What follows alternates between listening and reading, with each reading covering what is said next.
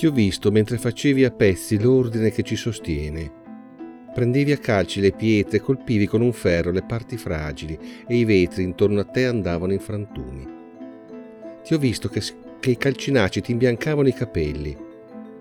Qualche frammento ti è caduto addosso, avresti potuto restare ferito tu stesso ma la tua furia distruttiva era tale da far concorrenza a un terremoto, e come il terremoto viene senza ragione, così i tuoi gesti distruttivi non hanno senso né per te né per gli altri. Hanno soltanto la ragione di tenere tutti lontani, tenere a distanza, allontanare. Distruggi per non dover dividere, non vuoi dividere perché vuoi essere tu solo e per sempre, come se fosse possibile essere il centro del mondo ed esserlo soli Intanto tu ti trovi ai margini, in un luogo periferico, fuori dalla portata dello sguardo, lontanissimo dal centro dell'attenzione. E tutto il tuo sforzo di essere il centro diventa solo urlo disperato e disperato gesto di distruzione.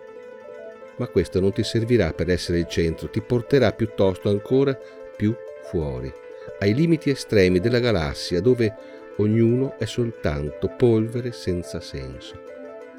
Sei già così lontano, non credo che riuscirai mai a sentirmi.